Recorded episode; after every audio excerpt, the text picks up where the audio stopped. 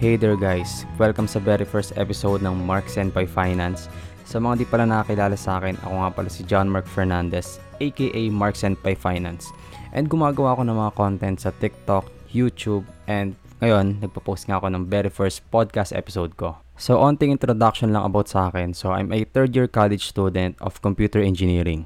Pero kung makapansin nyo, ang pangalan nga ng podcast ko is Mark Senpai Finance. So, ang mga dinidiscuss kong topic is about financial topics like personal finance, saving, and mostly investing. So kung napapanood mo na ako sa TikTok then panigurado, familiar ka na sa mga ibang contents na pinopost at ginagawa ko. And kung naisip mo din na ba't ka nagdi-discuss ng financial topics kung computer engineering ka? Tsaka paano naman ako makasigurado na meron ako matututunan sa'yo eh kung computer engineering ay pinag-aaralan mo? Well, sige, magkukwento lang ako ng a little bit about sa event na yon. So, nag-start nga itong interest ko sa financial topics this pandemic lang. Siyempre na lockdown tayo and wala gaanong ginagawa. So, nanood tayo ng mga YouTube videos and all of that. Tapos na-discover ko yung mga videos ni Robert Kiyosaki, kung familiar kayo sa Rich Dad Poor Dad.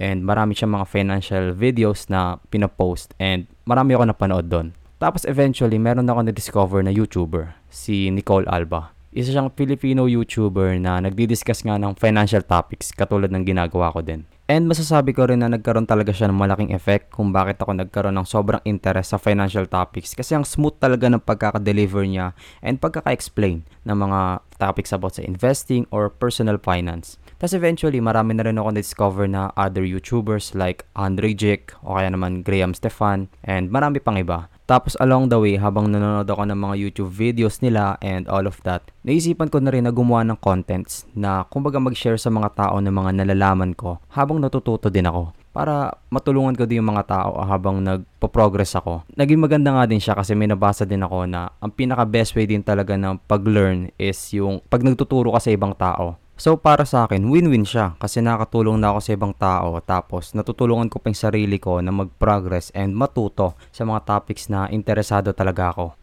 Kaya ako lang din sinishare to kasi maraming magsasabi dyan panigurado na feeling expert naman to and all of that. And aminado naman ako na hindi naman talaga ako expert. Kaya nga nang sabi ko, natututo lang din ako and nagle-learn almost every day. Tapos sinishare ko lang din sa mga tao. ba diba? Para lang din naman ma-share ko lang din yung mga natututunan ko every day about sa mga financial topics na to. Kaya para sa mga viewers ko sa TikTok o kaya naman sa YouTube channel ko, hopefully supportahan nyo tong podcast ko. And kung bago mo pa lang ako nakilala, hopefully uh, I'm looking forward na maging uh, listener din kita dito sa bagong podcast ko. So dito pag-uusapan natin anything money related as long as may kinalaman yan sa pera, pag-uusapan natin yan. Lalong-lalo na talaga sa investing and cryptocurrencies dahil yun nga rin yung mga naging common topics ko sa TikTok account ko recently. And kung interesado ka din ma-check yung other accounts ko, ang pangalan ko is Mark Senpai Finance, both sa TikTok tsaka sa YouTube. And dun sa may TikTok account ko, sa may bio nun, andun din yung Discord community ko. So, kung interesado ka din sumali, pwede ka sumali doon. Kasi doon, pwede ka makipag-communicate sa akin directly. Kung meron ka mga questions, pwede mo akong i-PM or yung mga other community members natin, pwede mo rin kausapin. Tsaka, most probably, kukuha din ako sa inyo ng mga ideas doon. So, kung meron kayong mga topics na gusto nyo uh, pag-usapan natin or i-discuss ko, pwedeng pwede nyo siyang ilagay doon doon or i-chat doon. And panigurado, in the next few episodes, pakakasali na yung mga topics na sinabi nyo. So, thank you for listening guys and abangan nyo yung mga topics na i-discuss natin. Sisiguraduhin ko na mga quality contents yung i-deliver ko sa inyo para naman maging worthwhile yung pakikinig na dito sa podcast ko. So, yun lang.